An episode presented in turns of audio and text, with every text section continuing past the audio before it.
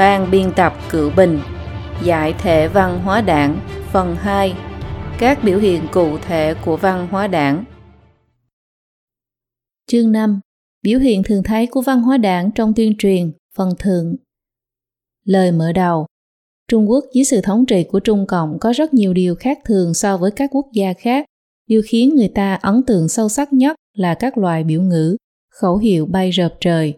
Cuốn sách toàn tập về biểu ngữ Trung Quốc do cư dân mạng sưu tập đã liệt kê các loại biểu ngữ với những nội dung như kế hoạch hóa gia đình, đã kích tội phạm, trồng cây, cấm phá rừng, phổ cập giáo dục, xóa mù chữ vân vân.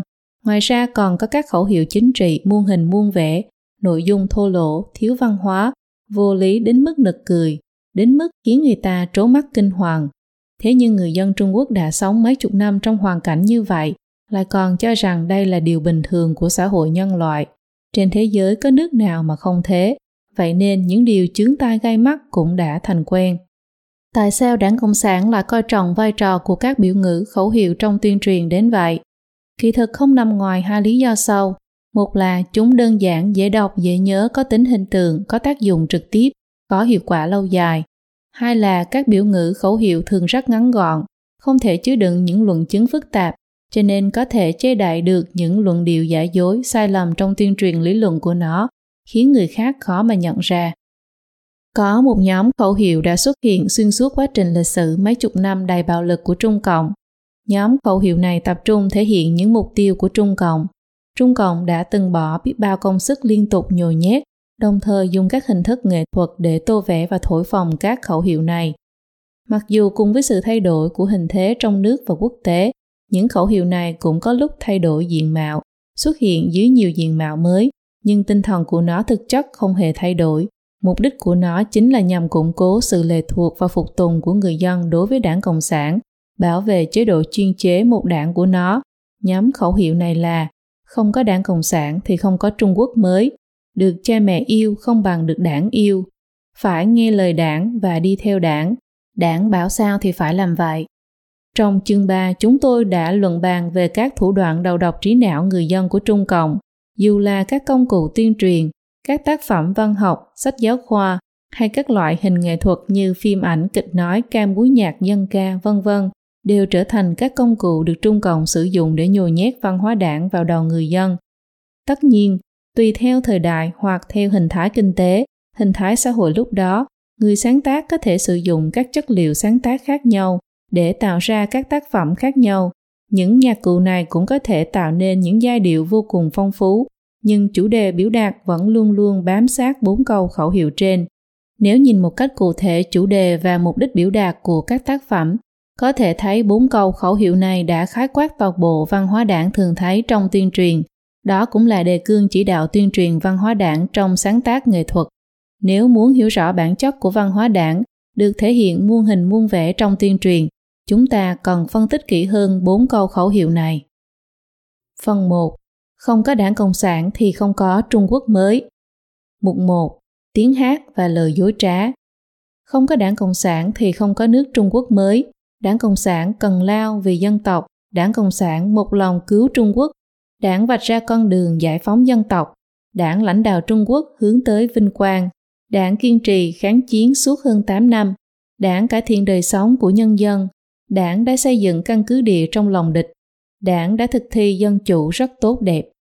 Bài hát lan truyền rộng rãi ca ngợi Trung Cộng này được sáng tác vào năm 1943. Lúc đó lời bài hát là không có đảng Cộng sản thì không có Trung Quốc.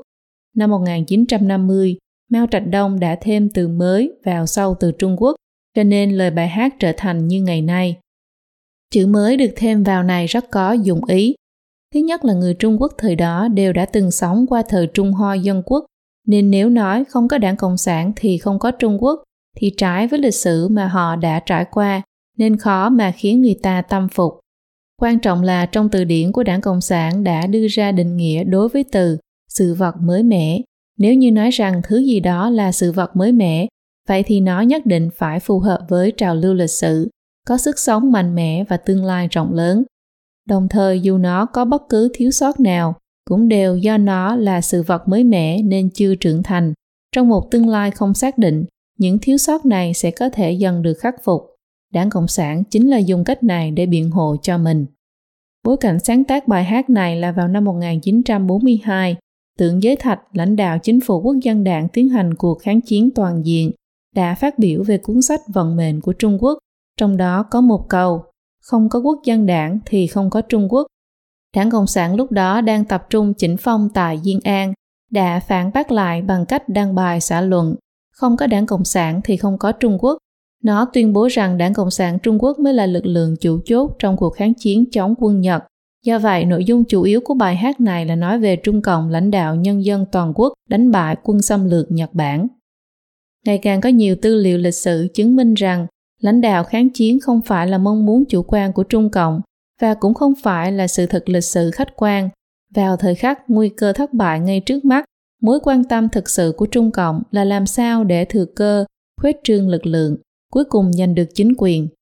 Trung Cộng trên danh nghĩa là thành lập một chiến tuyến kháng Nhật thống nhất dân tộc, dùng dư luận để mua chuộc lòng người, nhưng lại âm mưu, một phần kháng Nhật, hai phần đối phó với quốc dân đảng, bảy phần khuếch trương lực lượng của mình, thậm chí lén lút câu thông với quân Nhật để buôn bán nha phiến kiếm lời.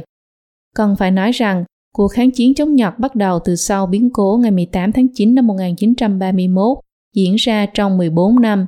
Năm 1932, Quốc dân đảng tiến hành cuộc kháng chiến Tùng Hộ ngày 8 tháng 12. Năm 1933 tiến hành cuộc kháng chiến Trường Thành. Nhưng hai tháng sau biến cố ngày 18 tháng 9, Trung Cộng lại thành lập chính quyền riêng ở Giang Tây. Trung Cộng luôn miệng nói rằng nó kiên trì kháng chiến suốt 8 năm, nhưng từ năm 1931 đến năm 1937, nó không hề tiến hành một cuộc kháng chiến nào. Cuốn Niên Phổ của Lưu Thiếu Kỳ xuất bản tại Trung Quốc đại lục cho thấy, mặc dù là người lãnh đạo cao nhất của Trung Cộng tại Giang Nam, nhưng toàn bộ quân lệnh, báo cáo của Lưu đều không liên quan đến kháng Nhật, mà toàn bộ tập trung vào làm thế nào để công kích và phân hóa quân quốc dân đảng. Những trận chiến lớn mà Trung Cộng tham gia chỉ có chiến dịch Bình Hình Quang và trận chiến Bách Đoàn.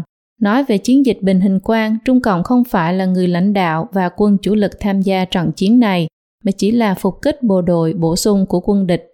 Chiến dịch này được Trung Cộng gọi là thắng lợi lớn đầu tiên kể từ khi cuộc kháng chiến của nó bắt đầu, nhưng trong ghi chép lịch sử của Trung Cộng chưa từng đề cập đến thắng lợi lần thứ hai hay thứ ba, bởi vì Trung Cộng chỉ tham gia có hai trận chiến tương đối lớn, mà chiến dịch này là một trong số đó. Còn trận chiến bách đoàn trong nội bộ Trung Cộng coi là trái ngược với phương châm chiến lược của Trung Cộng. Sau đó nó trở thành một trong những tội trạng của Bành Đức Hoài.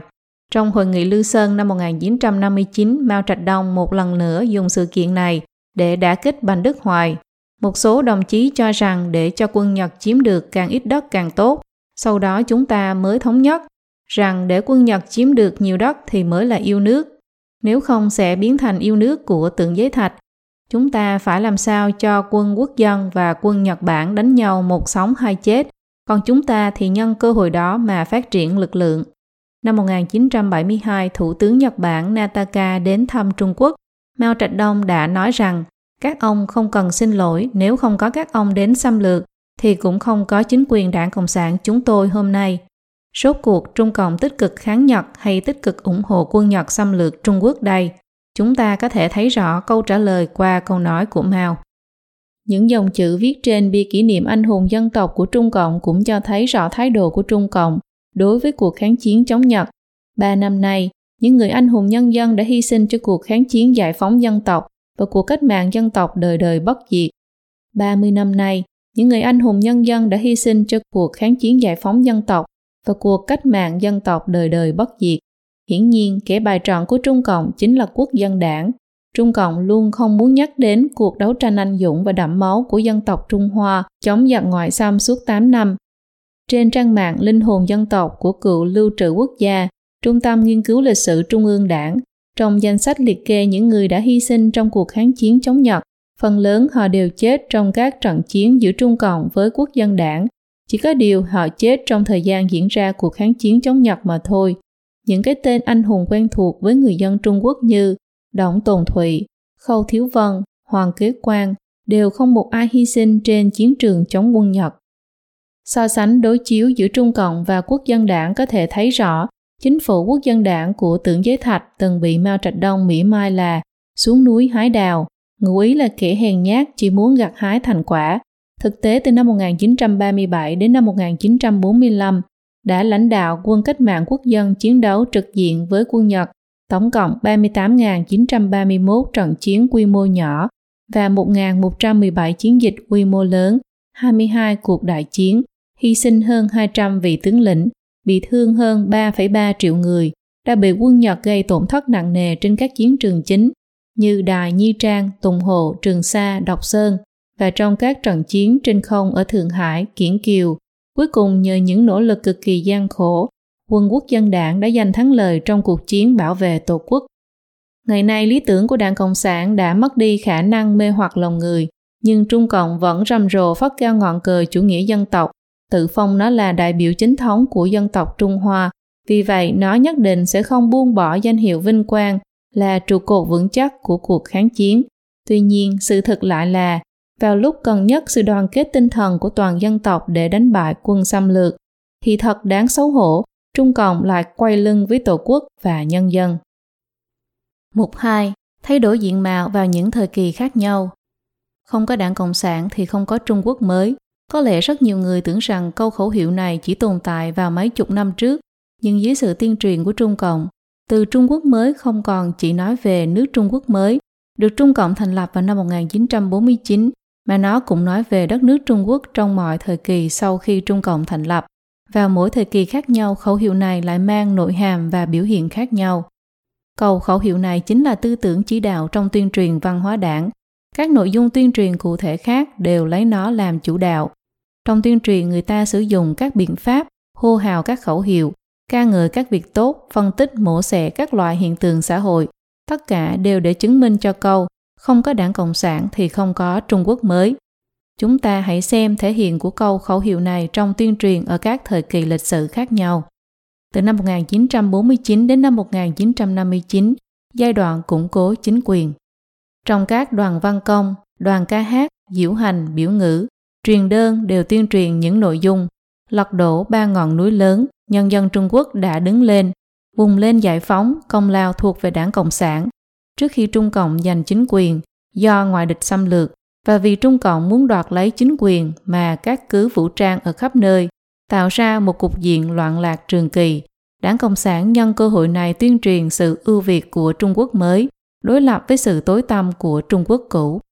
Trong cuộc cải cách ruộng đất, đảng tuyên truyền Mao Chủ tịch là cứu tinh vĩ đại của nhân dân.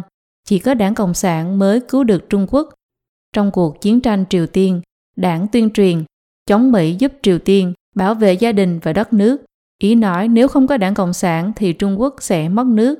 Thực ra, cuộc chiến tranh Triều Tiên là do Kim Nhật Thành chủ động phát động chiến tranh xâm lược Nam Triều Tiên, khiến cho Liên Hợp Quốc phải thông qua nghị quyết để can thiệp.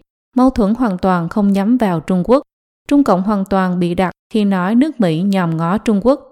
Mùa thu năm 1950, khi Lâm Bưu cáo ốm từ chối vào Triều Tiên, ông ta đã từng nói nước Mỹ không có ý định xâm lược Trung Quốc, nếu không thì họ đã sớm nhảy vào Trung Quốc trong thời gian 3 năm nội chiến rồi.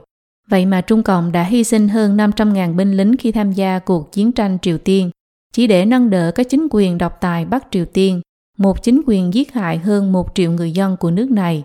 Thế nhưng những cuộc thử nghiệm hạt nhân mà chính quyền này khăng khăng tiến hành hiện nay đã uy hiếp cả đến Trung Quốc. Lấy ví dụ câu chuyện Bạch Mao Nữ, các tác phẩm văn nghệ đã tuyên truyền so sánh xã hội cũ và xã hội mới dưới nhiều góc độ khác nhau. Xã hội cũ ám chỉ toàn bộ thời kỳ lịch sử xã hội từ năm 1949 trở về trước, bao gồm cả chế độ của quốc dân đảng, chính phủ Bắc Dương, Triều Thanh cho đến các thời cổ đại xa xôi hơn nữa, còn gọi là thời đại cũ.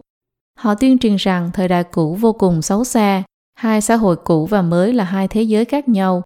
Lấy ranh giới là năm 1949 khi Trung Cộng thành lập chính quyền. Thời kỳ trước đó là phản động, áp bức, đen tối, thối nát, ngu muội, tai họa, khủng bố, phi nghĩa. Thời kỳ sau năm 1949 là tiến bộ, giải phóng, quang minh, phúc lợi, tốt đẹp, văn minh, hạnh phúc, hòa bình, chính nghĩa. Một xã hội là thiên đường, còn một xã hội là địa ngục. Điểm mấu chốt là nếu như không có đảng Cộng sản thì không có xã hội mới và Trung Quốc mới. Từ năm 1959 đến năm 1966, giai đoạn thành lập chủ nghĩa xã hội. Trong cuộc vận động đại nhảy vọt và công xã nhân dân, đảng tuyên truyền sản lượng thóc hàng vạn tấn, sản lượng thép tăng vọt vượt qua Anh quốc trong 10 năm, đuổi kịp Mỹ quốc trong 15 năm, nhanh chóng tiến vào chủ nghĩa cộng sản. Toàn dân cùng luyện gan thép, lấy gan thép làm chủ đạo. Mao Chủ tịch muốn chúng ta thực hiện đại nhảy vọt, công xã hóa, thực hiện chủ nghĩa cộng sản. Công xã nhân dân là chiếc thang để leo lên thiên đường của chủ nghĩa cộng sản. Kiểu tuyên truyền này khiến cho người ta tin tưởng rằng dưới sự lãnh đạo của đảng Cộng sản Trung Quốc sẽ mạnh mẽ vươn lên để thực hiện được cái gọi là mục tiêu. Việc thực hiện chủ nghĩa Cộng sản đã không còn xa vời nữa, cho nên cường quốc Trung Quốc phải dựa vào đảng Cộng sản. Không có đảng Cộng sản thì không có Trung Quốc mới đi theo chủ nghĩa Cộng sản. Cho đến nay, Trung Cộng vẫn không dám công khai thừa nhận rằng có đến 30 đến 40 triệu người dân Trung Quốc đã chết đói vì cuộc đại nhảy vọt, nhưng lại bị Trung Cộng dối trá rằng họ bị chết là do 3 năm thiên tai mất mùa. Từ năm 1966 đến năm 1976, giai đoạn cách mạng văn hóa. Các hình thức tuyên truyền như kịch cách mạng, đội văn nghệ tuyên truyền tư tưởng Mao Trạch Đông, báo chữ lớn, phim ảnh, tranh tuyên truyền, sách giáo dục vân vân lan rộng khắp toàn quốc. Những khẩu hiệu tuyên truyền như tiếp tục cuộc cách mạng dưới chính quyền giai cấp vô sản chuyên chế, sông núi khắp nơi đều nhuộm một màu đỏ, giải phóng toàn nhân loại, hãy trở thành người đồng hành với sự nghiệp cách mạng vô sản, hiến dâng tất cả vì sự nghiệp cách mạng, phá trừ mọi tư tưởng cũ, văn hóa cũ, phong tục cũ, thói quen cũ của giai cấp bóc lột, đã đảo toàn bộ ngưu, quỷ, xà thần, thực hiện chuyên chính về kiến trúc thượng tầng của giai cấp vô sản bao gồm mọi lĩnh vực văn hóa. Thực ra, cái gọi là làm cách mạng vẫn phải dưới sự lãnh đạo của đảng Cộng sản. Ý nghĩa căn bản là phải luôn luôn cảnh giác và thanh trừ mọi ý đồ phá hoại và lật đổ của kẻ thù ở khắp mọi nơi, không để cho người dân Trung Quốc quay trở lại xã hội cũ xấu xa, chịu hai tầng áp bức, củng cố và phát triển cái gọi là Trung Quốc mới dưới chế độ chủ nghĩa xã hội mà đảng Cộng sản mang đến cho Trung Quốc. Từ năm 1976 đến năm 1992, cuộc cải cách mở cửa kinh tế dưới chế độ chuyên chế. Sau khi cách mạng văn hóa kết thúc vào năm 1976, Trung Cộng hô hào, bình phản, đã đảo bè lũ bốn tên, 10 năm bạo loạn, 10 năm tai họa, tay sai, tàn dư của bè lũ bốn tên, vân vân. Đứng trước nguy cơ sụp đổ của chế độ Trung Cộng, chúng đã phải dừng việc điên cuồng cướp bóc, phá hoại người dân. Nhờ đó mà các tầng lớp xã hội bắt đầu có sự thay đổi và phát triển. Tuy nhiên, đảng lại coi sự phát triển này như là chứng minh cho khả năng cầm quyền và quyết tâm sửa chữa sai lầm của đảng, chứng minh rằng đảng có khả năng lập lại trật tự, đưa Trung Quốc thoát khỏi tình trạng hỗn loạn. Do vậy, việc xây dựng Trung Quốc mới vẫn phải dựa vào đảng Cộng sản. Sau năm 1979, Trung Cộng tập trung tuyên truyền cải cách kinh tế và mở cửa với nước ngoài. Tư tưởng chỉ đạo là không có đảng Cộng sản thì không có tất cả những thay đổi tốt đẹp trong đời sống kinh tế của người dân. Nhờ việc Trung Cộng từ bỏ tư tưởng Mark Lenin Mao Trạch Đông để chuyển sang lãnh đạo các lĩnh vực kinh tế, khoa học kỹ thuật, xã hội mới chuyển từ trì trệ sang phát triển nhanh chóng. Từ đóng cửa chuyển sang mở cửa, tất cả là nhờ công lao của Đại hội đảng khóa 11 lần 3. Đảng đã lờ đi sự thật là trước khi Trung Cộng giành chính quyền thì Trung Quốc vẫn luôn thực hiện chính sách mở cửa, sự phong bế của xã hội Trung Quốc hoàn toàn do Trung Cộng gây nên. Sau năm 1989, Trung Cộng phản đối tự do hóa, tuyên truyền tính đúng đắn của sự kiện thảm sát lục tứ ngày 4 tháng 6 ở Thiên An Môn. Thời gian này, kinh tế Trung Quốc sau khi thoát khỏi tầng tầng gông xiềng của Trung Cộng đã từng bước phục hồi, hòa vào trào lưu kinh tế toàn cầu hóa. Điều này lại trở thành cái cớ để chính quyền Trung Cộng giải thích cho tính hợp pháp của nó Trung Cộng đã chớp lấy cơ hội này để bị đặt lên thứ logic hỗn loạn, tuyên truyền rằng nếu đảng Cộng sản không đàn áp phong trào học sinh, thì Trung Quốc sẽ bị giải thể, sẽ loạn, sẽ không thể phát triển như ngày nay. Vẫn là tuyên truyền rằng Trung Quốc không thể tách rời khỏi đảng Cộng sản.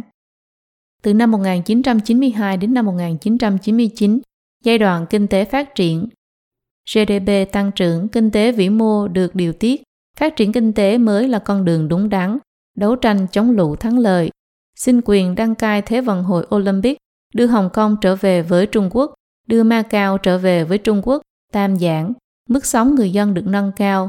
Các khẩu hiệu này đều tuyên truyền ca ngợi công đức của đảng. Đảng đã bảo vệ sự toàn vẹn lãnh thổ quốc gia, lãnh đạo nhân dân xây dựng kinh tế, nâng cao vị thế của Trung Quốc trên trường quốc tế, nâng cao đời sống người dân. Xét cho cùng, Nhờ sức tiêu thụ lớn của Trung Quốc, nhờ sự cần cù lao động của người dân Trung Quốc và cũng do sự phá hoại của Trung Cộng đối với kinh tế xã hội suốt mấy chục năm khiến cho giá trị sức lao động của người Trung Quốc bị đánh giá rẻ mạt.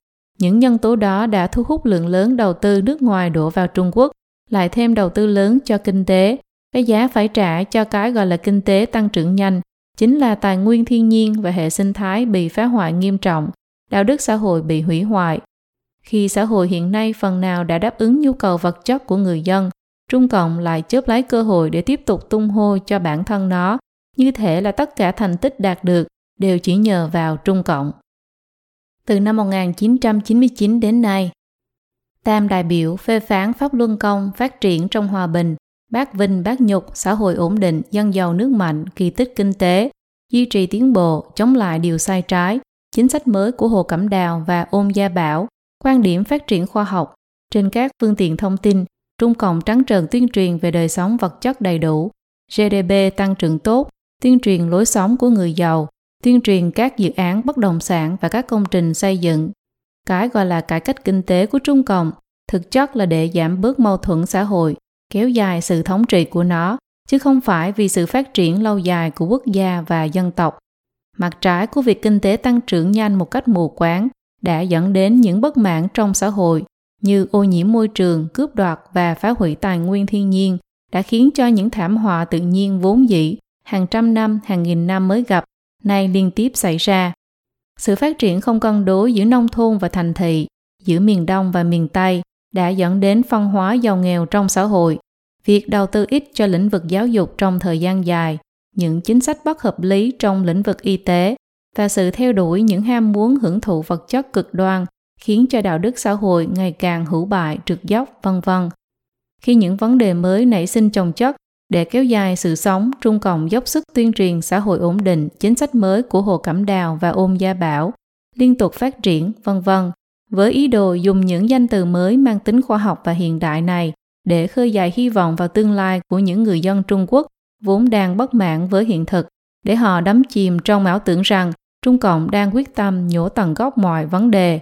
Vấn đề của Trung Quốc cuối cùng vẫn phải nhờ đảng giải quyết. Đồng thời Trung Cộng rầm rộ tổ chức các cuộc duyệt binh chào mừng quốc khánh thông qua mạng Internet và các phương tiện truyền thông để tuyên truyền nó đang củng cố quân đội và vũ khí, hô hào đánh Đài Loan, đánh Nhật Bản, khuếch trương thanh thế của nước lớn. Đảng Cộng sản có ý đồ rõ ràng muốn khoe khoang lực lượng quân đội Trung Quốc, muốn cho người dân thấy rằng nếu không có những điều tốt đẹp mà Đảng Cộng sản đã làm từ khi thành lập chính quyền tới nay, thì không có một nước Trung Quốc mới hùng mạnh như ngày nay. Mục 3. Không có đảng Cộng sản thì Trung Quốc sẽ ra sao? Không có đảng Cộng sản thì không có Trung Quốc mới.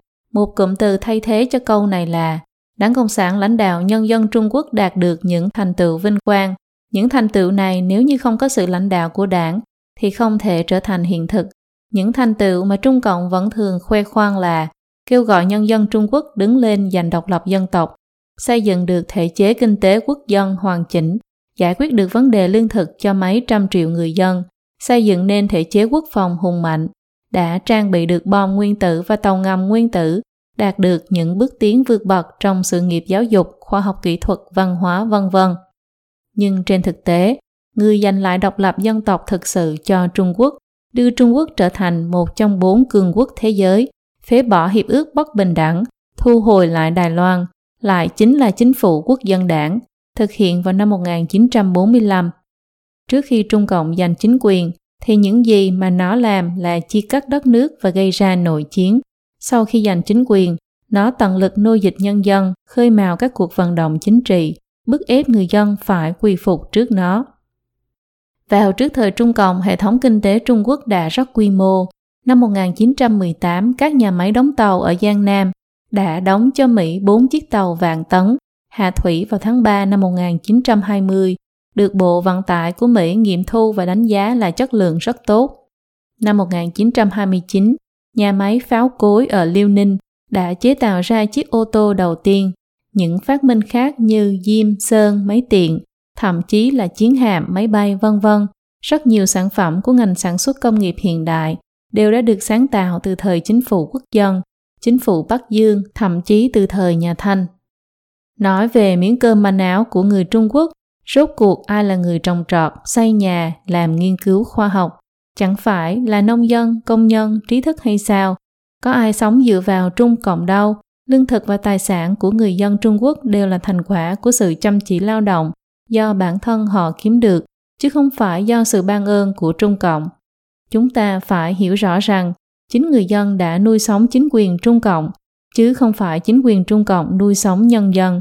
Trung Cộng vô liêm sỉ ở chỗ nó tước đoạt toàn bộ tài sản của chúng ta, cuối cùng trả lại cho chúng ta chỉ một phần nhỏ tài sản mà chúng ta tạo nên, lại còn bắt chúng ta đi cảm ơn nó, bắt chúng ta nói cảm ơn chính sách sáng suốt của đảng. Nhìn từ góc độ khác, trong kinh tế học có một danh từ là chi phí cơ hội, nghĩa là khi đứng trước sự lựa chọn, người ta sẽ phải đưa ra một quyết định. Những gì họ mất khi đưa ra quyết định này chính là chi phí cơ hội cho thứ mà họ nhận được. Khi Trung Cộng khoác lác về những thành tựu vĩ đại của nó, nó thường chỉ so sánh các số liệu theo chiều dọc mà không so sánh theo chiều ngang, thường so sánh với thời kỳ đất nước loạn lạc mà không so sánh với thời kỳ chính trị ổn định, thường chỉ nói về những gì nó làm được mà không đề cập đến những gì nó không làm được. Trong thời gian nửa thế kỷ trở lại đây, nếu so sánh giữa những nước không đi theo chủ nghĩa cộng sản với nước Trung Quốc đi theo chủ nghĩa cộng sản, chúng ta sẽ phát hiện ra rằng nếu như không có đảng Cộng sản, thì một đất nước Trung Quốc tự do, dân chủ, bằng trí tuệ và sự cần cù của người dân Trung Quốc có thể đạt được những thành tựu không biết chừng còn hy hoàng gấp mấy lần so với chế độ hiện nay. Trước tiên chúng ta lấy ví dụ về lĩnh vực kinh tế. Trung Cộng thường nói Trung Quốc tuy dân số đông, nhưng nền tảng của mọi thứ đều yếu kém. Vậy chúng ta thử nhìn sang nước láng giềng phía đông Trung Quốc là Nhật Bản, cũng là nước đông dân và đất đai khô cằn. Mật độ dân số của Nhật Bản là 339,3 người trên km vuông, theo số liệu năm 1998, gần gấp 3 lần Trung Quốc. Diện tích nước Nhật 71% là đồi núi, đất đai khô cằn, tài nguyên nghèo nàn, điều kiện tự nhiên không có gì thuận lợi. Sau Thế chiến thứ hai, Nhật Bản đã đi lên từ đống hoang tàn của chiến tranh, vậy mà chưa đến 30 năm sau, Nhật Bản không chỉ xóa đi dư âm của chiến tranh, mà còn vượt qua các cường quốc như Anh, Pháp, Đức, Nga, trở thành cường quốc đứng thứ hai thế giới chỉ sau Mỹ. Từ năm 1955 đến năm 1973, cùng lúc mà đất nước Trung Quốc lông trời lỡ đất bởi các cuộc vận động chính trị hết lần này đến lần khác do đảng Cộng sản phát động, Nhật Bản với tổng sản phẩm quốc nội bình quân hàng năm liên tục đạt tốc độ tăng trưởng 10% trong suốt 18 năm, được thế giới gọi là kỳ tích kinh tế Nhật Bản. Dân số Ấn Độ và Trung Quốc đều thuộc hàng cao nhất nhì thế giới. Những năm 1980, gần như cùng lúc với thời kỳ Trung Cộng bắt đầu cải cách mở cửa, Ấn Độ dưới sự lãnh đạo của Tổng thống Rajiv Gandhi đã bắt đầu cải cách tự do theo đường lối ôn hòa. Bắt đầu từ năm 1991, Ấn Độ tăng tốc độ cải cách. Từ năm 1980 đến năm 2002, kinh tế Ấn Độ bình quân tăng trưởng 6% một năm. Từ năm 2002 đến năm 2006, bình quân tăng 7,5% một năm. Tốc độ này đã gần với con số 8% mà Trung Cộng đưa ra, nhưng tất cả các khoản nợ xấu trong ngân hàng Ấn Độ chỉ chưa đầy 2%, thấp hơn nhiều so với Trung Quốc. Hệ số Gini của Ấn Độ là 0,33, còn hệ số Gini của Trung Quốc cùng thời gian đó có khả năng đạt đến 0,5 đến 0,6. Kinh tế Trung Quốc tăng trưởng chủ yếu nhờ vào vốn đầu tư lớn để khai thác tài nguyên, còn sự tăng trưởng GDP của Ấn Độ chủ yếu dựa vào nâng cao năng lực sản xuất, chứ không dựa vào tăng vốn đầu tư hay sức lao động. Ấn Độ đã trở thành một mô hình tăng trưởng kinh tế độc đáo, khác hẳn với các nước Đông Nam Á, nhất là với Trung Quốc. Ấn Độ phát triển chủ yếu dựa vào thị trường trong nước, chứ không xuất khẩu, dựa vào tiêu dùng chứ không phải đầu tư, dựa vào ngành dịch vụ chứ không phải ngành công nghiệp, dựa vào ngành công nghiệp chế tạo công nghệ cao chứ không phải công nghệ thấp. Theo các chuyên gia, mô hình phát triển kinh tế của Ấn Độ mang lại nhiều lợi ích hơn cho người dân. Quân sự và quốc phòng cũng là những chủ đề mà Trung Cộng thường xuyên khoe khoang. Người xưa có câu, binh giả vì hung khí, thánh nhân bất đắc dĩ nhi dụng chi, tức kẻ cầm quân dựa vào vũ khí, bậc thánh nhân bất đắc dĩ mới dùng đến vũ khí. Trong binh pháp tôn tử có câu, bất chiến nhi khuất nhân chi binh, thiện chi thiện giả giả, cố thượng binh phạt mưu, kỳ thứ phạt giao, kỳ thứ phạt binh, kỳ hạ công thành, nghĩa là không cần đánh mà làm kẻ địch khuất phục mới gọi là sáng suốt nhất trong sự sáng suốt. Cho nên, thường sách trong việc dùng binh là lấy mưu lược để thắng địch. Kế đó là thắng địch bằng ngoại giao, kế nữa là dùng binh thắng địch, hạ sách là tấn công thành trì. Xuất phát điểm của Trung Cộng là từ triết học đấu tranh, mấy chục năm nay nó không ngừng tuyên truyền tư tưởng chiến tranh ngông cuồng của mình. Đại chiến thế giới lần thứ ba là không thể tránh khỏi. Trung Mỹ phải có chiến tranh. Để hóa giải mâu thuẫn trong nước, mánh khóe thống trị mà nó quen dùng chính là dựng nên cái gọi là thế lực thù địch nước ngoài. Kỳ thực chính quyền Trung Cộng mới là kẻ thực sự nhiệt tình xuất khẩu cách mạng, chăm ngoài đấu tranh khắp nơi, chỉ e thiên hạ không đủ loạn. Để nghiên cứu chế tạo đầu đạn hạt nhân đầu tiên, Trung Cộng đã tiêu tốn khoảng 4,1 tỷ Mỹ Kim theo tính toán vào năm 1957. Có người làm một bài toán, nếu dùng số tiền này để mua lương thực thì có thể cứu sống được 40 triệu người bị chết đói trong nạn đói năm đó.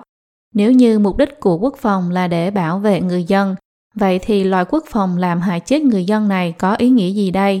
Dốc hết binh lực cho chiến tranh mà không quan tâm đến sự sống chết của người dân như vậy có đáng không? Chí ít thì việc chế tạo được một chút vũ khí cũng không phải là thứ để khoe khoang trước mặt người dân. Vả lại những quốc gia không có đảng Cộng sản, lẽ nào lại không xây dựng lực lượng quốc phòng? Giáo sư Minh Cư Chính thuộc khoa học chính trị học trường Đại học Quốc lập Đài Loan từng đưa ra một giả thuyết rất thú vị và có tính gợi mở. Ông nói, nếu như sau năm 1949, chính quyền đại lục nghe theo lời dạy của Tôn Trung Sơn, đi theo con đường chủ nghĩa tam dân thì tình hình Trung Quốc sẽ như thế nào? Năm 1949 đến năm 1952 sẽ không có năm cuộc vận động lớn, Trung Quốc cũng sẽ không đánh nhau với Mỹ và cũng sẽ không bị Mỹ cấm vận, cũng không phải tiến hành cuộc vận động đại nhảy vọt. Rất nhiều sự việc trong thời gian đó cũng sẽ không xảy ra. Ba ngọn cờ hồng, đại nhảy vọt, công xã nhân dân đều sẽ không xảy ra, sẽ không có 30 đến 40 triệu dân Trung Quốc phải chết đói. Tất nhiên quan trọng hơn là sẽ không nổ ra cuộc cách mạng văn hóa. Đến thập niên 1970, kinh tế sẽ tiếp tục phát triển, người dân sẽ ngày càng thịnh vượng. Nếu đảng tiếp tục thực hiện theo chủ nghĩa tam dân, thì đến những năm 1980, thu nhập bình quân của người dân Trung Quốc có thể đạt khoảng 4.000 đến 5.000 Mỹ Kim.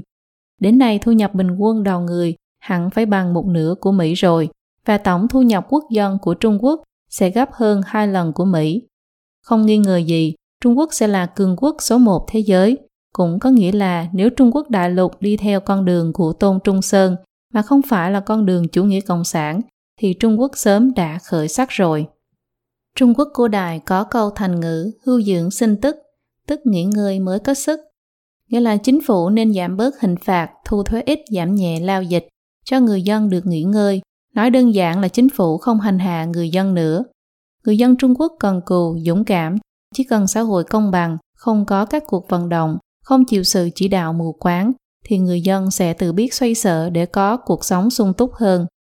Trung Cộng vẫn tự nói rằng sau khi nạn đói 3 năm giết chết mấy chục triệu người và cách mạng văn hóa kết thúc, nền kinh tế quốc dân đã ở bên bờ vực sụp đổ.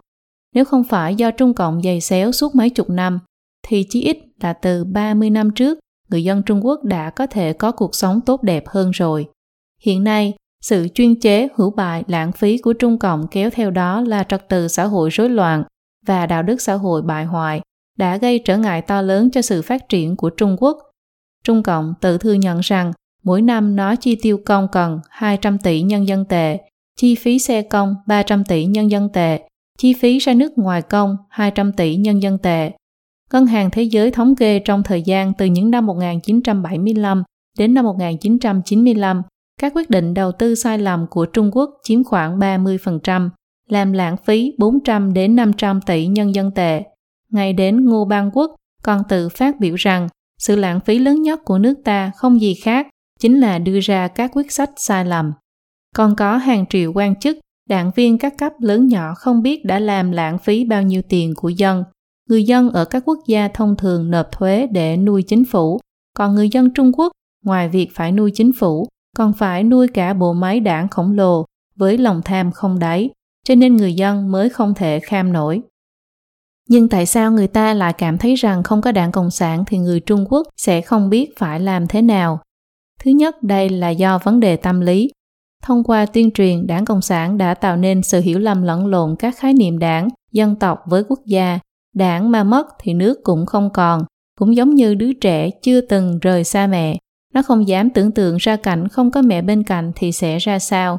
Nhưng vấn đề là, Đảng Cộng sản chưa từng là mẹ của chúng ta, mà nó là một phụ thể bám chặt vào dân tộc Trung Hoa. Thứ hai, Trung Cộng đã cướp lấy tất cả tài nguyên và của cải, khiến cho người ta lầm tưởng rằng phải dựa vào Trung Cộng mới có thể quản lý quốc gia. Thực tế là không có Trung Cộng, người Trung Quốc vẫn là người Trung Quốc. Nước Trung Quốc nên quản lý thế nào thì vẫn quản lý như thế.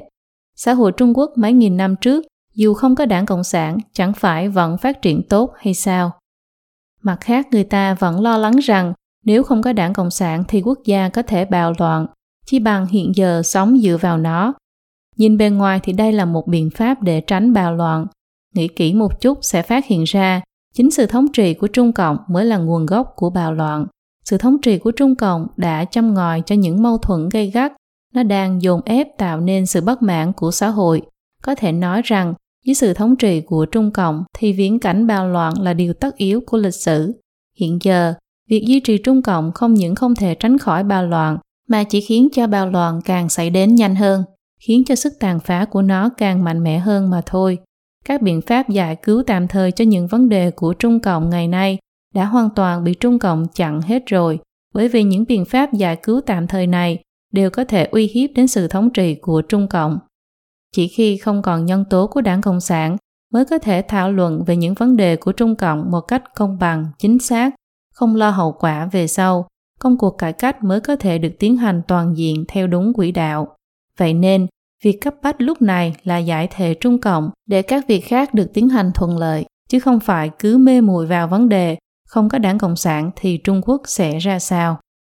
Không có đảng Cộng sản thì Trung Quốc sẽ ra sao? Bản thân câu hỏi này đã rất vô lý rồi.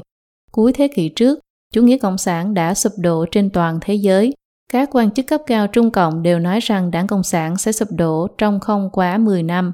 Năm 2004, Nhân dân Nhật Báo cao giọng phát biểu bài xã luận rằng đảng Cộng sản sẽ nắm quyền thêm 20 năm nữa.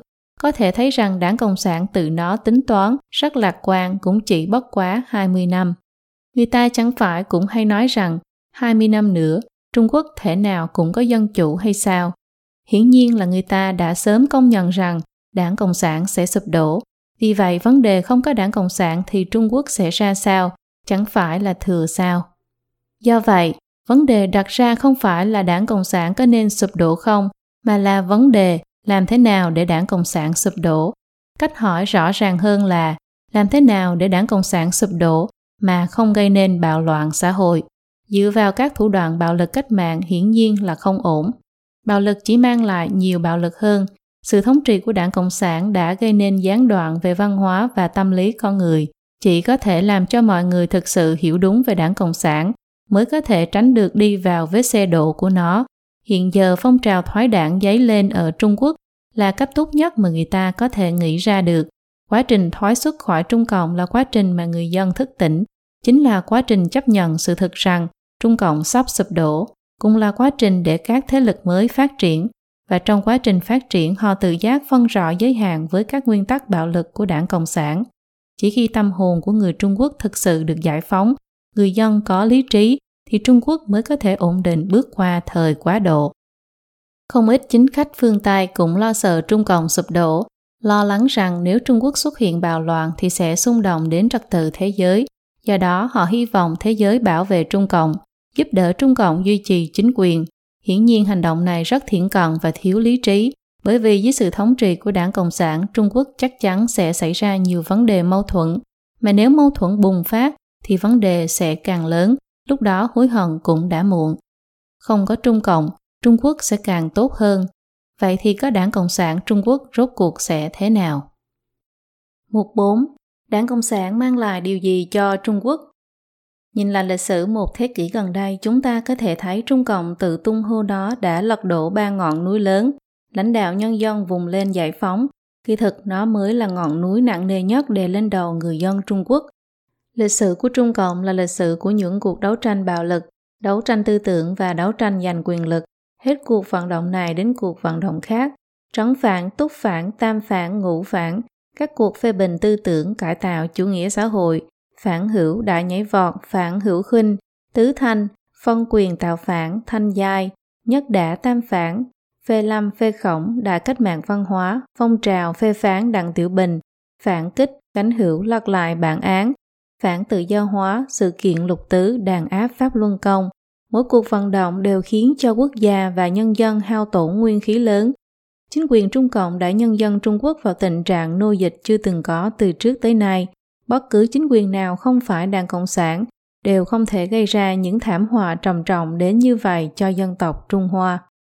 Bán lãnh thổ đất nước Ngày 9 và 10 tháng 12 năm 1999, nhân chuyến viếng thăm Bắc Kinh của Tổng thống Nga, người đứng đầu đảng Cộng sản Giang Trạch Dân đã ký kết với Tổng thống Nga Boris Yeltsin nghị định thư giữa Chính phủ Cộng hòa Nhân dân Trung Hoa và Chính phủ Liên bang Nga về vấn đề hai bờ Đông Tây biên giới Nga-Trung, khu vực ngoại hưng, bao gồm ngoại hưng An Lĩnh ở phía Nam và Hắc Long Giang ở phía Bắc, khu vực Ô Đông gồm Ô Tô Lý Giang ở phía Đông và còn ít nhất hơn 1 triệu km vuông lãnh thổ Trung Quốc bị xâm chiếm bất hợp pháp ở khu vực đường Nổ Ô Lương Hải, gồm cả đảo Khố Hiệt, đã chính thức được đưa vào bản đồ nước Nga.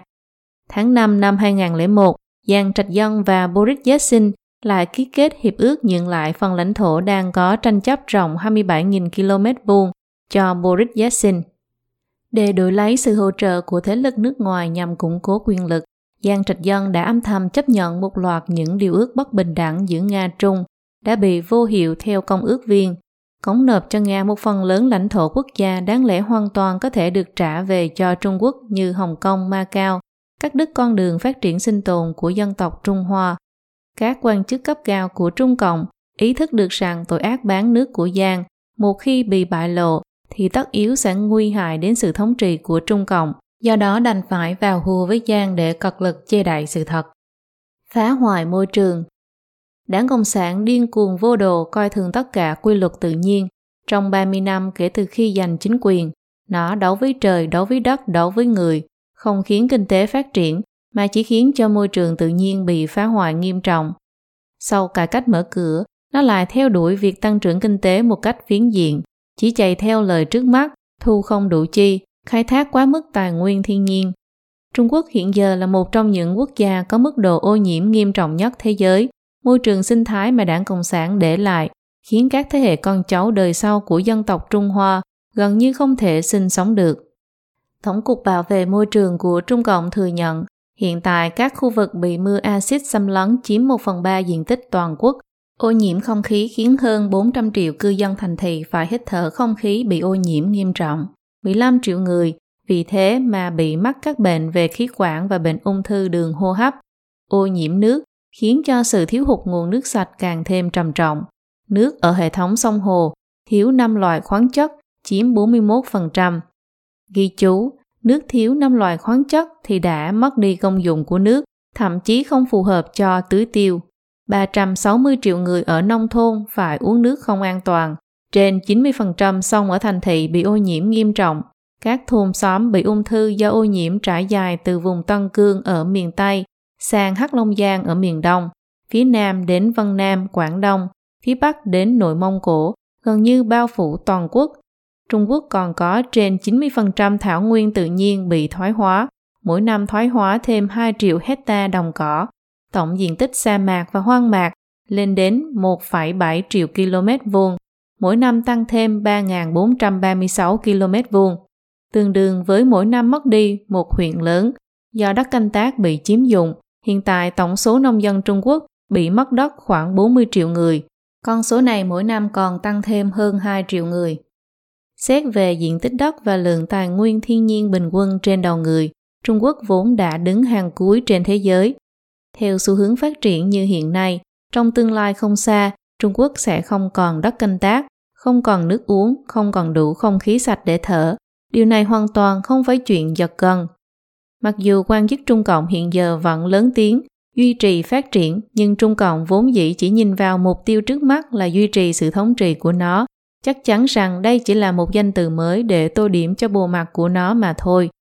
Đến nay, rất nhiều thảm họa tự nhiên ở Trung Quốc đã gần như không thể khống chế được. Đây là thảm họa của cả dân tộc. Tàn sát nhân dân Trung Quốc từ khi nắm quyền đến nay, Trung Cộng đã giết hại 40 triệu người dân trong các cuộc vận động chính trị liên tiếp, cộng thêm 40 triệu người bị chết trong 3 năm nạn đói.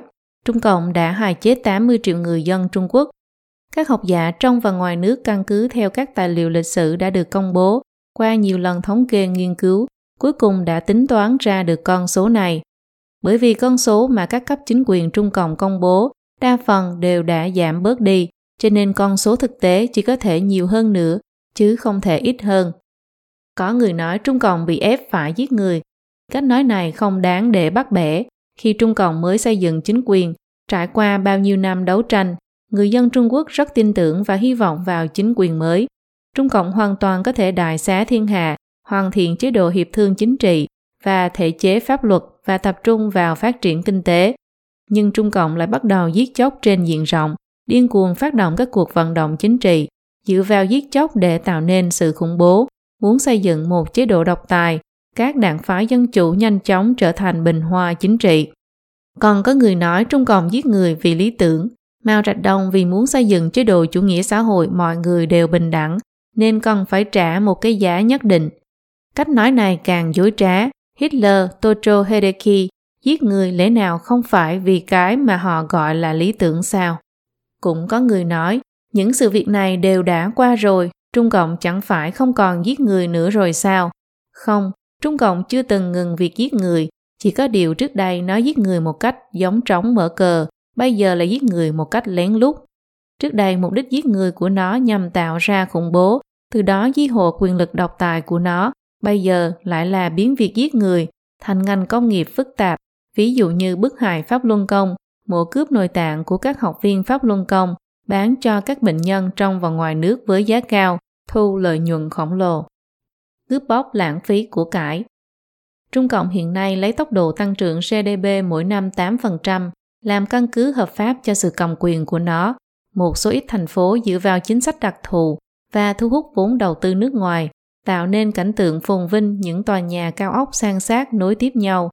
Nhưng nếu chúng ta chuyển tầm nhìn từ các thành phố lớn đến nông thôn, từ duyên hải vào nội địa, từ giai cấp hưởng nhiều lợi ích sang tầng lớp bình dân thành thị và nông dân, vốn chiếm 80% dân số Trung Quốc, thì chúng ta sẽ phát hiện ra sự nghèo khổ, nghèo khổ đến kinh ngạc, vẫn là một thực tại đáng sợ ở Trung Quốc. Không phải Trung Quốc từ trước đến giờ vẫn luôn nghèo như vậy. Cho đến trước thời Trung kỳ nhà Thanh, kinh tế Trung Quốc vẫn chiếm vị trí hết sức quan trọng trên thế giới.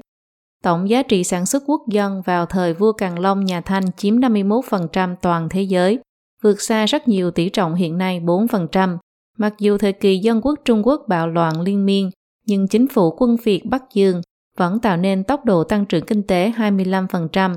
Vậy thì sự giàu có của Trung Quốc rốt cuộc đã đi đâu mất? Điều này phần lớn là do sự cướp bóc và lãng phí của Trung Cộng. Sau khi Trung Cộng nắm quyền, thông qua cải tạo công thương nghiệp và công xã hóa nhân dân, chỉ trong vài năm đã tập trung hết tài sản của nhân dân vào tay giai cấp nắm quyền lực của Trung Cộng với cái tên mỹ miều là chế độ công hữu. Nó lừa gạt cưỡng đoạt, không từ thủ đoạn nào. Không chỉ vậy, mấy chục năm nay những chính sách vô cùng ngu muội cùng sự lãng phí, sự cướp bóc của các quan chức Trung Cộng đã hao tổn rất nhiều tài sản quốc dân, làm cho đất nước chúng ta nghèo khổ đến cùng cực. Ví dụ, Trung Cộng khi mới lên nắm quyền đã phát động cái gọi là chống Mỹ giúp triều, tổng cộng đã tiêu tốn 50 đến 60 tỷ Mỹ Kim. Lúc đó một nửa thu nhập của quốc dân được dùng vào cuộc chiến tranh Triều Tiên. Cuộc đại nhảy vọt vào thập niên 60 của thế kỷ trước không chỉ khiến cho mấy chục triệu người tử vong mà còn gây ra sự tổn thất trực tiếp về kinh tế cho Trung Quốc, ước tính hơn 120 tỷ Mỹ Kim, tính theo giá của thời đó, giống như dưới đây. 10 năm cách mạng văn hóa khiến cho kinh tế Trung Quốc tổn thất ít nhất 500 tỷ Mỹ Kim. Con số này vẫn chưa tính đến những hậu quả to lớn khi vô số sách và văn vật bị tổn thất, tư tưởng con người bị sự trói buộc cùng với sự băng hoại đạo đức của toàn xã hội và thể chế pháp luật và còn những tổn thất gián tiếp khó tính toán được như 10 triệu hộ gia đình bị tịch thu, 20 triệu người bị phê bình, đánh đập tàn nhẫn, 100.000 người bị ép tự sát vân vân. Con số này vượt quá tổng tài sản cố định trong 30 năm, từ năm 1949 đến năm 1979, lấy tư tưởng chỉ đạo của Mao, đại chiến thế giới đánh sớm tốt hơn là đánh muộn. cuộc đại chuyển dịch công nghiệp, ba tuyến công trình đã gây ra tổn thất kinh tế 600 tỷ Mỹ Kim. Từ thập niên 80 trở lại đây, sự phát triển kinh tế của Trung Quốc hoàn toàn do kết quả của việc Trung Cộng nới lỏng sự khống chế, cộng với sự chăm chỉ lao động của người dân, chứ không phải cái mà Trung Cộng khoe khoang là chiến tích chính trị của nó. Nhưng đằng sau sự phồn vinh này còn ẩn chứa những nguy cơ tiềm tàng. Mô hình phát triển kinh tế tiêu hao nhiều năng lượng, tỷ lệ thất nghiệp cao, khoảng cách giàu nghèo ngày càng gia tăng. Các chuyên gia tính toán hiện tại hệ số Gini tính khoảng cách thu nhập của người dân thành thị Trung Quốc khoảng 0.5 đến 0.6, vượt xa giới hạn cảnh báo hệ số này theo quy định của Liên Hợp Quốc. Tổn thất tài sản quốc hữu quy mô lớn, Trung Cộng thừa nhận năm 2004 tổn thất lên đến 352.1 tỷ nhân dân tệ và tham quan vơ vét bỏ trốn. Báo pháp chế buổi tối ngày 16 tháng 8 năm 2004 đưa tin, theo Bộ Công Thương lần đầu công bố, Trung Quốc hiện có hơn 4.000 tham quan bỏ trốn, số tiền vơ vét tổng cộng lên đến 50 tỷ Mỹ Kim, đang đẩy nền kinh tế yếu ớt của Trung Quốc đến giới hạn của sự sụp đổ. Đã thế còn góp gió thành bão, Trung Cộng lại ra sức phát động cuộc đàn áp Pháp Luân Công. Nó đã đem số tiền khổng lồ của quốc gia dùng vào việc đàn áp những người dân vô tội. Hủy hoại đạo đức Người ta hiện nay đã quen thuộc với những biểu hiện suy đồi về đạo đức trong xã hội, như quan chức tham ô hữu bài, quan chức cấu kết với con buôn, cảnh sát cấu kết với trộm cướp, mại dâm, cờ bạc, ma túy thịnh hành, hàng giả tràn lan, khủng hoảng niềm tin vân vân. Một hình thức biểu hiện khác của sự suy đồi đạo đức tuy khá kín đáo nhưng tính nguy hại còn lớn hơn. Đó chính là ngay cả tiêu chuẩn đạo đức cũng cùng nhau tuột dốc. Người ta dùng cái tiêu chuẩn đạo đức đã bị tuột dốc kia mà đo lường hành vi của bản thân, lại còn cảm thấy bản thân mình rất tốt. Kỳ thực xã hội Trung Quốc đã trượt đến điểm tận cùng của sự suy đồi đạo đức rồi. Tình trạng này hoàn toàn là do đảng Cộng sản gây nên. Trung Cộng nhồi nhét vào đầu người dân thuyết vô thần, thuyết di vật, thuyết tiến hóa và quan niệm đấu tranh, mạnh được, yếu thua, phê phán thuyết hữu thần và tất cả tư tưởng chính thống nó đã hủy hoại triệt để nền tảng đạo đức của người Trung Quốc. Đảng Cộng sản cho rằng đạo đức là một bộ phận của kiến trúc thượng tầng, cuối cùng để phục vụ cho giai cấp thống trị, từ đó phủ nhận các chuẩn mực đạo đức phổ quát. Mặc dù Trung Cộng cao giọng hô hào pháp trị, khiến người dân nhầm tưởng rằng tình hình trước mắt là do hệ thống pháp luật chưa kiện toàn gây nên, nhưng nền tảng của pháp trị là đạo đức. Đối với một người không có bất cứ ước chế đạo đức nào thì dù có pháp luật họ cũng không tuân theo. Trung cộng ngự trị ở trên pháp luật nó không chỉ cho phép phá vỡ việc thực thi pháp luật mà còn chuyên đặt ra những quy định tà ác để bức hại người dân lương thiện. Trung cộng dùng chế độ pháp luật để hợp lý hóa những lời dối trá quan chức nói một đằng là một nẻo nếu không thì không cách nào tồn tại ở chốn quan trường. Người dân đều thấy được hết tâm lĩnh thần hội ăn được tội gì không ăn, lấy được tội gì không lấy, anh xấu tôi còn xấu hơn anh, đạo đức xã hội trực dốc hàng ngàn dặm mỗi ngày. Trong sách quản tự viết, lễ nghĩa liêm sĩ, quốc chi tứ duy, tứ duy bất trương, quốc nải diệt vong, nghĩa là lễ nghĩa liêm sĩ quốc gia phải duy trì được bốn đức tính này, bốn đức tính này mà không được duy trì thì đất nước rơi vào họa diệt vong.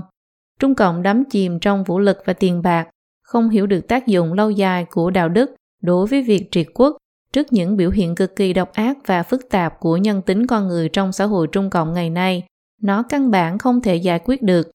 Nếu như nói trong lịch sử, giặc ngoại xâm từng khiến cho dân tộc Trung Hoa phải đối diện với nguy cơ mất nước, diệt vong, thì ngày nay những con người với nhân tâm không thể khống chế được do Trung Cộng tạo nên, lại khiến cho dân tộc Trung Hoa phải đối diện với nguy cơ đáng sợ hơn, trước nay chưa từng có hủy hoại văn hóa.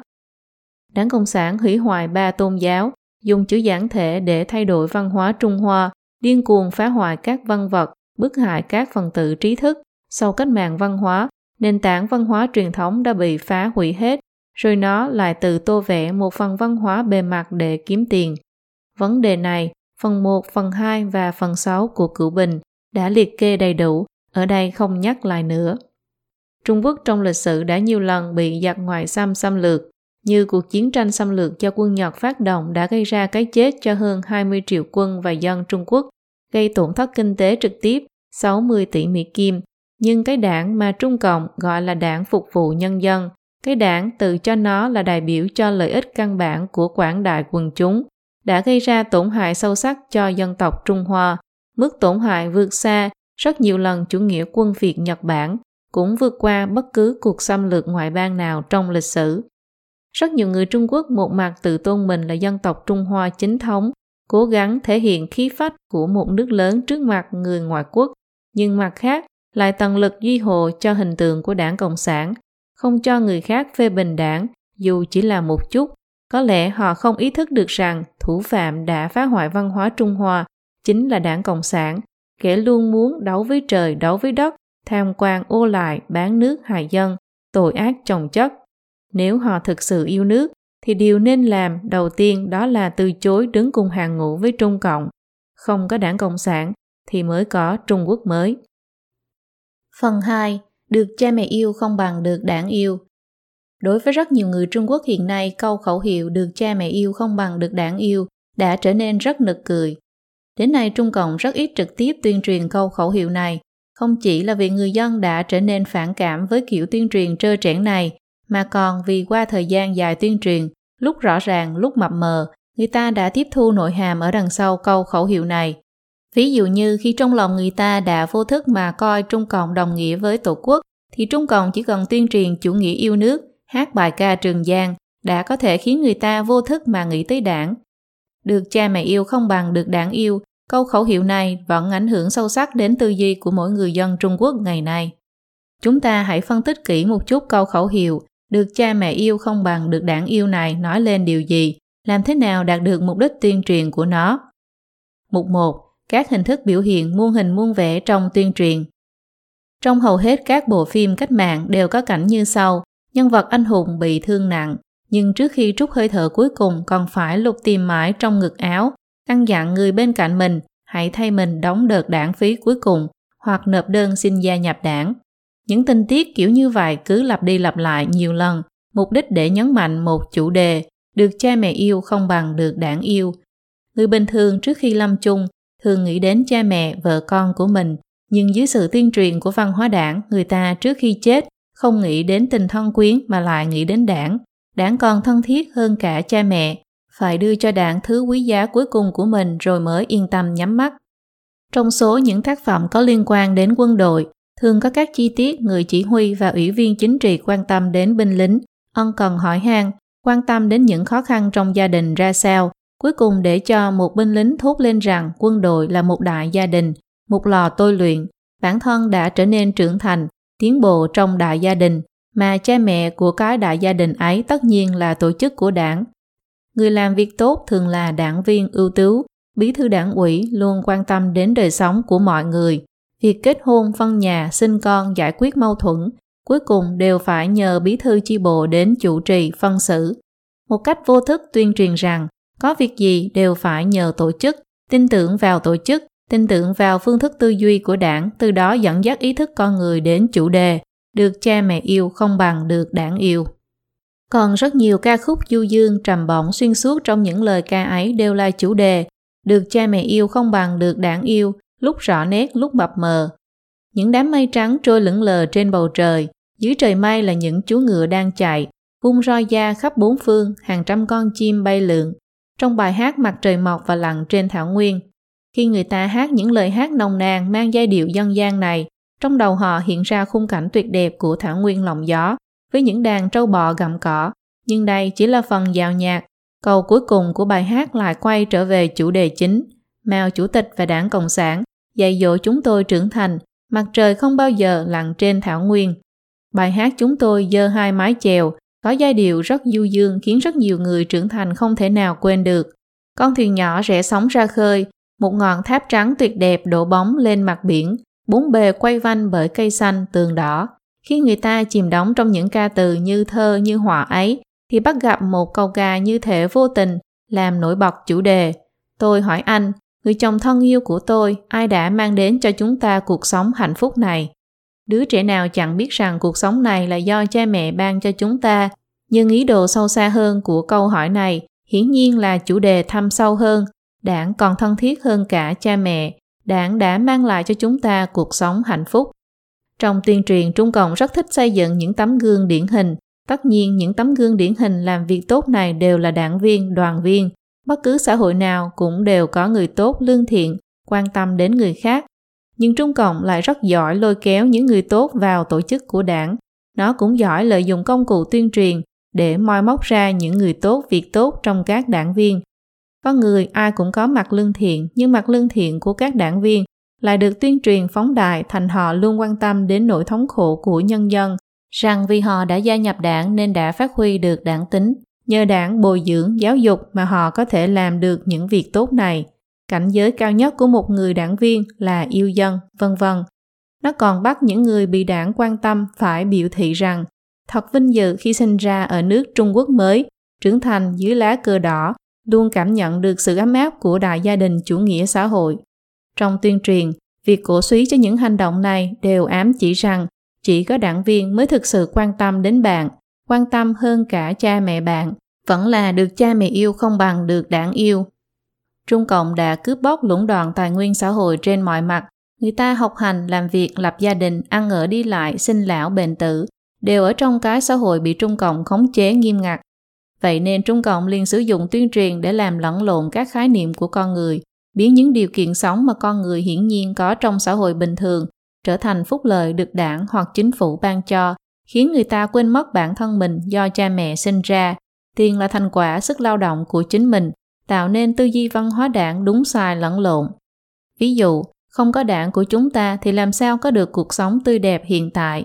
Chính sách phúc lợi cho nhân dân của đảng thật tốt, ngọn gió xuân cải cách thổi khắp nơi.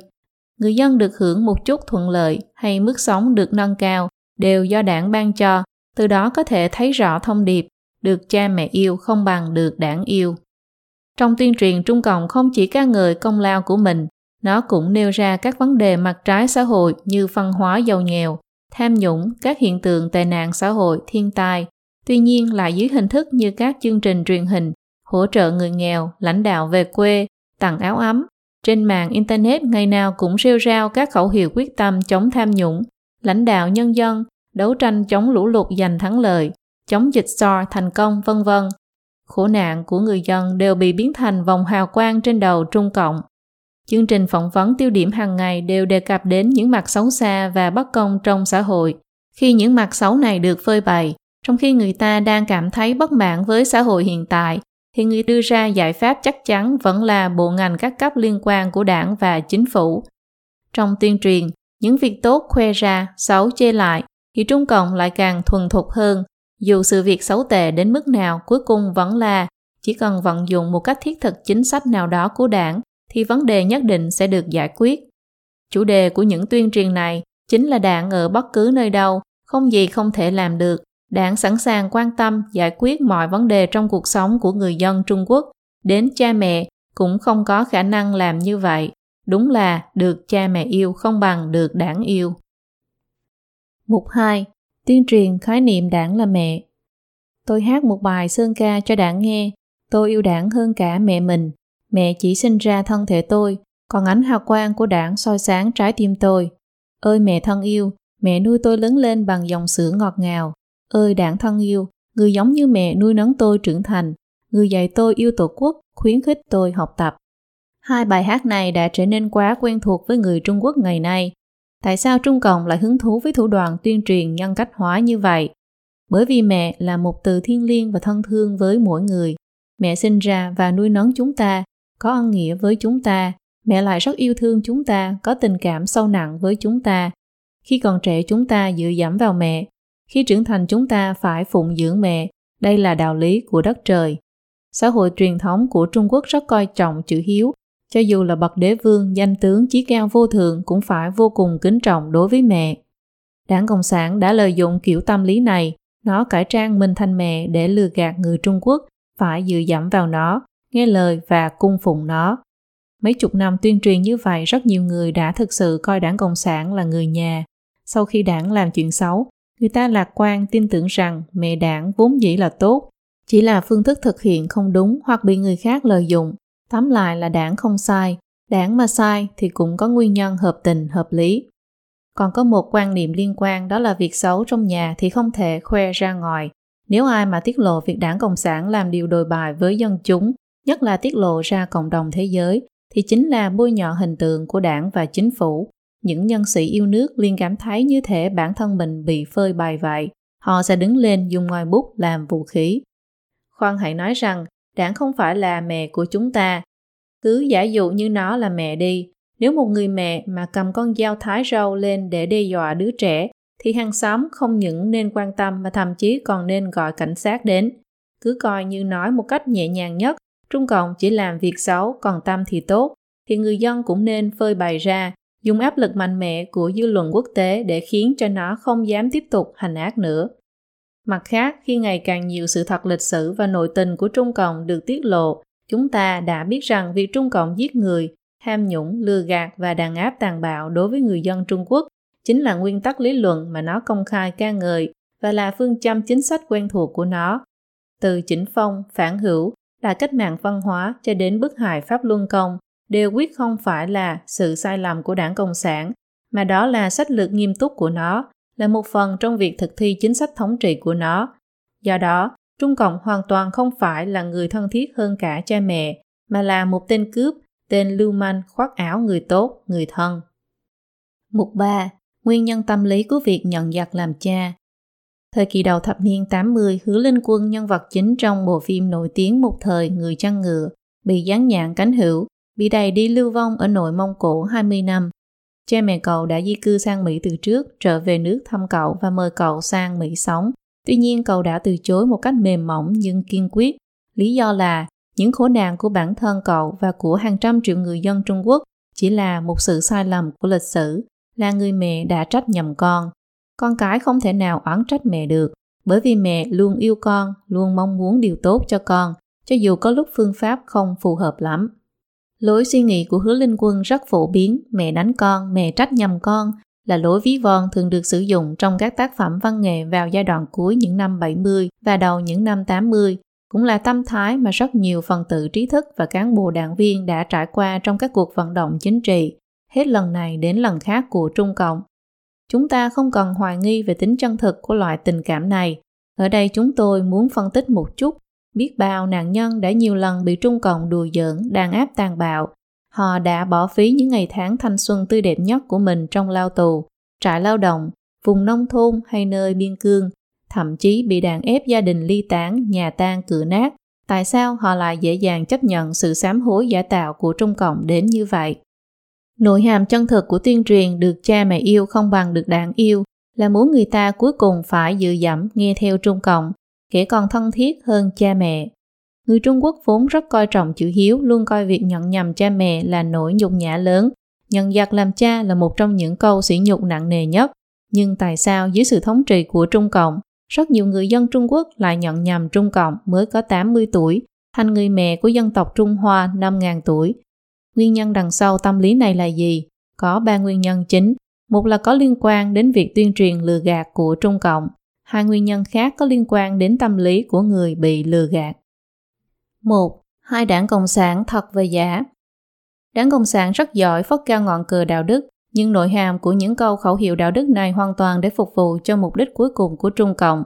Ví dụ toàn tâm toàn ý phục vụ nhân dân là phải phục vụ cho những người mà đảng xác định là nhân dân, còn đối với những người mà đảng xác định là kẻ thù thì phải vô tình, tàn nhẫn như gió quét lá rụng.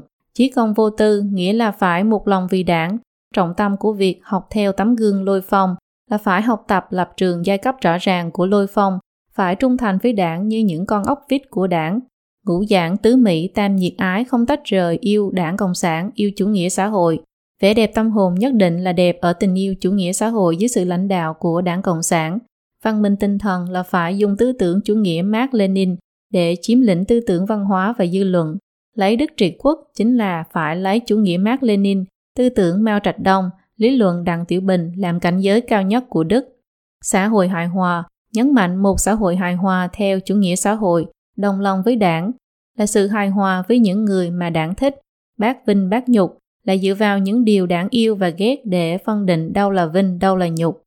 Do cuộc vận động đạo đức của Trung Cộng đều lấy việc phục vụ cho Trung Cộng là mục đích cao nhất, cho nên cuộc vận động giáo dục đạo đức căn bản không có tác dụng, chỉ như một trận gió thổi qua, ngược lại khiến cho đạo đức xã hội Trung Quốc ngày càng tuột dốc. Nguy cơ về đạo đức giờ đây đã trở thành mối nguy cơ xã hội mà Trung Quốc công nhận. Tuy nhiên khách quan mà nói, thì cuộc vận động đạo đức này lại giúp Trung Cộng khoác lên mình bộ cánh đạo đức giả để mị dân. Trung Cộng cũng đã quen với việc quy kết tất cả những sai lầm mà nó đã phạm trong lịch sử cho một vài cá nhân chịu tội thay. Các kênh truyền thông miệng lưỡi của Trung Cộng lại còn mô tả nó như anh hùng rửa nổi nhục mất nước, chấn hưng Trung Hoa. Suốt một thời gian dài như vậy, cho dù người dân trong lịch sử đã phải chịu bao đau khổ do Trung Cộng gây ra, trong mắt của rất nhiều người vẫn tồn tại một hình ảnh giả tạo của Trung Cộng. Họ tưởng rằng giả tướng này mới là bản chất thật của đảng, vậy nên cho dù bản thân họ phải chịu những tổn hại và oan khuất to lớn, họ vẫn có thiện ý với Trung Cộng, cho rằng xuất phát điểm của đảng là tốt. 2. Từ chối thừa nhận bản thân mình đã bị lừa. Đa phần những người bị lừa thông thường không muốn nhận rằng mình đã bị lừa, bởi vì thừa nhận mình bị lừa dối cũng đồng nghĩa với thừa nhận bản thân mình đã từng ấu trĩ, nhẹ dạ, thiếu kinh nghiệm, không hiểu thời thế. Rất nhiều thanh niên từng ngôn giữ lý tưởng cứu nước, cứu dân, nghe và tin theo sự tuyên truyền của Trung Cộng, tưởng rằng nó thực sự là một lòng vì dân tộc.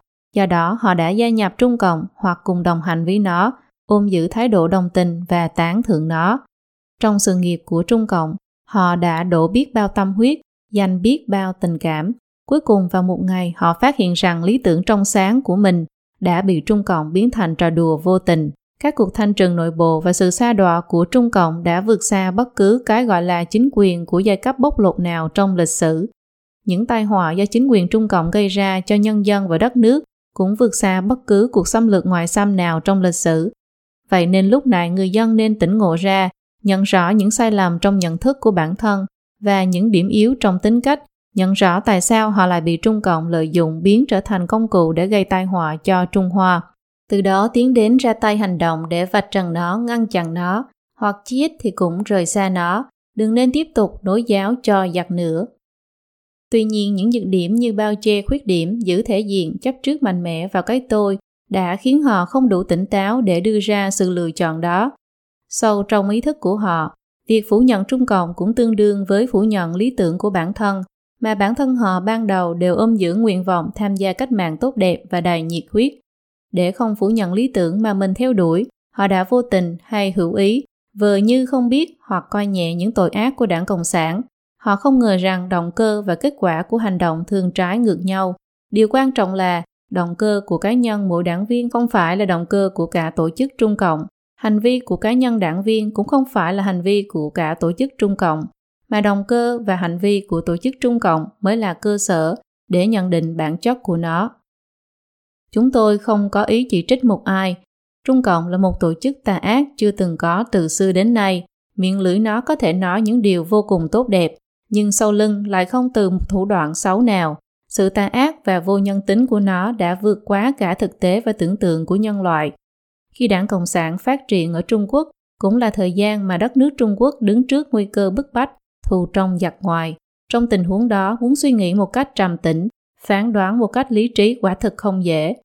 Giờ đây đã qua mấy chục năm, những người đã bị lừa gạt suốt một nửa cuộc đời, thậm chí lâu hơn nữa, lần đầu tiên họ có cơ hội nhìn rõ được bản chất của Trung Cộng. Phải thích ứng với nhược điểm tâm lý lớn, phải suy nghĩ lại một cách kỹ lưỡng về cuộc sống và sự nghiệp của bản thân. Do vậy, điều cần nhất đối với họ là một dũng khí và đạo đức lớn để đối diện với bản thân. 3. Hội chứng Stockholm Ngày 23 tháng 8 năm 1973 có hai tên cướp có vũ trang đã đột nhập vào một ngân hàng ở Stockholm, Thụy Điển. Bọn chúng vừa điên cuồng nổ súng bừa bãi vừa nói bữa tiệc đã bắt đầu rồi. Hai tên cướp đã bắt giữ bốn nhân viên gồm ba nam giới và một phụ nữ. Cảnh sát lập tức bao vây hiện trường. Đến ngày 28, họ đã đột kích thành công, cứu được những con tin và bắt được hai tên cướp. Trong suốt 6 ngày cảnh sát giằng co với mấy tên cướp, các con tin không những từ chối sự ứng cứu từ bên ngoài, mà còn cho rằng những cảnh sát đến cứu họ muốn làm hại họ, còn những kẻ bắt giữ họ mới đang bảo vệ họ. Điều khiến người ta kinh ngạc hơn là, sau khi mấy con tin này được cứu thoát, họ không những không tố cáo những tên cướp này, mà còn ca ngợi chúng trước truyền thông và tòa án. Họ cảm ơn chúng vì đã không giết mà đối xử tốt với họ. Trong số đó, một con tin nữ thậm chí còn đính hôn với một tên cướp, còn một con tin khác đã lập một quỹ quyên góp tiền trên toàn thế giới để ủng hộ cho tên cướp. Khi sinh mệnh bị uy hiếp, dục vọng sống mạnh mẽ đã khiến những con tin này ủng hộ những kẻ bắt giữ họ, và sự ủng hộ này còn tiếp tục kéo dài sau khi sự uy hiếp kết thúc Hội chứng tinh thần này sau đó được gọi là hội chứng Stockholm. Để tạo nên hội chứng Stockholm, cần có 4 điều kiện. Điều kiện thứ nhất là phải làm cho người ta thực sự cảm thấy sinh mệnh bị uy hiếp, khiến họ tin rằng những kẻ tra tấn này bất cứ lúc nào cũng sẽ làm hại họ không chút do dự. Điều kiện thứ hai là kẻ tra tấn nhất định phải ban cho người bị hại một chút ân huệ nhỏ, khiến người bị hại tin rằng kẻ tra tấn chính là cứu tinh của họ. Điều kiện thứ ba là khống chế mọi tin tức đến với người bị hại, khiến họ bị cách ly hoàn toàn với bên ngoài, không biết được bất cứ thông tin nào mà kẻ tra tấn không muốn họ biết. Điều kiện thứ tư là làm cho người bị hại cảm thấy không còn con đường nào thoát thân. Không khó mà nhận ra rằng Trung Cộng hội tụ tất cả các điều kiện để tạo nên hội chứng Stockholm. Sự tẩy não thành công một cách bất thường của Trung Cộng đối với người dân Trung Quốc, cơ chế của nó tương đồng một cách kinh ngạc với cơ chế sản sinh ra hội chứng Stockholm. Trung Cộng đã tạo ra hội chứng Stockholm một cách khá quy mô, bắt đầu từ cuộc vận động chỉnh phong thẩm can diệt phản ở Diên An vào thập niên 40 các bản khai nhận lỗi sửa sai của các đảng viên thông thường đều phải sửa 3-4 lần có bản được sửa đổi hơn 13 lần. Họ chỉ sợ không đủ sâu sắc thì khó mà qua nổi. Trong những ngày tháng đen tối của cuộc vận động, các cán bộ đều vô cùng căng thẳng, ăn không ngon, ngủ không yên. Các cán bộ đảng viên bị bạo lực uy hiếp, bị nhồi nhét vào đầu những lý luận của đảng, trải qua thời gian dài trong cảnh địa ngục tinh thần, cuối cùng cả thể xác lẫn tinh thần đều run rẩy quy phục trước uy quyền của đảng. Nhà văn Lưu Bạch Vũ nhớ lại, ông đã trải qua những đợt công kích trong cuộc vận động thẩm tra cán bộ, mới từ không trung cao vàng trường đáp xuống mặt đất bằng phẳng. Cái gọi là mặt đất bằng phẳng chính là mắc phải hội chứng Stockholm. Họ đã quên mất trạng thái lúc khỏe mạnh của mình. Trong các cuộc vận động chính trị, Trung Cộng thường dùng thủ đoạn vừa đấm vừa xoa. Mỗi đảng viên đều hy vọng được đảng tín nhiệm, được đảng coi là người của nó, chứ không phải là kẻ thù được làm công cụ đấu tranh của đảng chứ không phải đối tượng bị đảng đả kích. Một thủ đoạn quen thuộc khác của Trung Cộng là tiến 10 bước lùi một bước. Sau mỗi cuộc vận động nó lại hô hào quảng đại hóa, bắt đầu phân biệt, cải chính, bình phản những người không may không vượt qua được trong các cuộc vận động, thường rất hy vọng vào bình phản. Khi đột nhiên được ban tặng cho một chút ân huệ nhỏ, họ thường cảm thấy vừa mừng vừa lo, cảm kích đối với Trung Cộng đến rơi nước mắt. Nhà văn nữ Đinh Linh với quyển tiểu thuyết dài tập Mặt trời chiếu trên sông Tan Can đã giành giải thưởng văn học Stalin vào năm 1951, từng làm mưa làm gió một thời trên văn đàn sau năm 1949. Nhà văn này gia nhập Trung Cộng vào năm 1932, bị xếp vào thành phần phản động quốc dân đảng và bị giam lỏng ở Nam Kinh suốt 3 năm. Bị đảng mà cô trung thành tuyệt đối lưu đày và giam giữ 20 năm. Trong thời gian đó còn bị tra tấn đến tàn tật. Tuy đảng không yêu cô ấy nhưng cô ấy vẫn yêu đảng. Sau cuộc bình phản, trong lần tái bản cuốn sách Mặt trời chiếu trên sông Tan Can, cô nói rằng cô vẫn như một người chiến sĩ gọi tên Mao Chủ tịch xông ra chiến trường. Năm 1984, hai năm trước khi từ trần, Đinh Linh viết thư cho Trung ương đảng. Trong 52 năm qua, tôi luôn cảm thấy ấm áp, vinh dự, hạnh phúc, được đảng dẫn dắt khiến tôi càng thêm gắn bó với đảng, càng thêm thấu hiểu nhân dân, càng thêm tin tưởng vào sự tất thắng của chủ nghĩa cộng sản. Lúc đó Đinh Linh đã gần 80 tuổi, bà đã trải qua một phần tư cuộc đời trong củi sắt của Trung Cộng, tận mắt chứng kiến sự bất công, tàn khốc vô tình của Trung Cộng, vậy mà vẫn như một người chiến sĩ gọi tên Mao chủ tịch xông ra chiến trường, quả là khiến người ta cảm thấy không rét mà run. Những người đã từng trải qua các cuộc vận động chính trị của Trung Cộng đã tận mắt chứng kiến bộ máy chuyên chế Trung Cộng giả mang càng quét phá hủy đập nát phá tan, đã bị Trung Cộng dọa cho không còn hồn ví. Những người Trung Quốc đáng thương đến nỗi ngay cả trong nhà mình cũng không dám nói to, ra nước ngoài sống cũng không dám mở xem một chút các sách báo bị Trung Cộng coi là phản động. Khi họ nói hoặc hát rằng được cha mẹ yêu không bằng được đảng yêu, ơi đảng, người mẹ thân yêu, tôi coi đảng như mẹ, chúng ta nghe như tiếng kêu rên rỉ của những tâm hồn bị dày xéo khi mắc phải hội chứng Stockholm. Ba tình huống đã phân tích ở trên bị Trung Cộng lừa gạt chấp trước vào cái tôi cá nhân, hội chứng Stockholm đều có thể khiến người ta tự giác hô những câu khẩu hiệu mà Trung Cộng muốn họ hô. Hơn thế nữa, ngày nay ngày càng nhiều người qua thời gian dài được Trung Cộng huấn luyện, họ có thể dễ dàng mang hai bộ mặt, thay đổi hai dòng điệu, họ dùng một bộ mặt, một dòng điệu để đối phó với các quan chức Trung Cộng. Trong các báo cáo hội nghị và báo cáo tư tưởng, một bộ mặt kia để nói chuyện với bạn bè và người thân trong các bữa cơm gia đình thân mật. Vài năm trước, người dân đại lục có một câu cửa miệng điển hình thể hiện tâm lý này, ăn nhiều cơm, uống ít rượu, nghe lời vợ, đi theo đảng. Tại sao phải nghe lời vợ? Bởi vì trong tâm người ta đều biết rằng chỉ có người thân, bạn bè mới quan tâm chân thành tới chúng ta. Mặc dù đảng tự xưng là toàn tâm toàn ý phục vụ nhân dân, nhưng nó chưa từng quan tâm đến người dân sống chết ra sao, nhưng không biểu thị thái độ ủng hộ đảng thì không được, cho nên đành phải hô vài câu khẩu hiệu cho lấy lệ, cũng là đồng ý cho xong chuyện.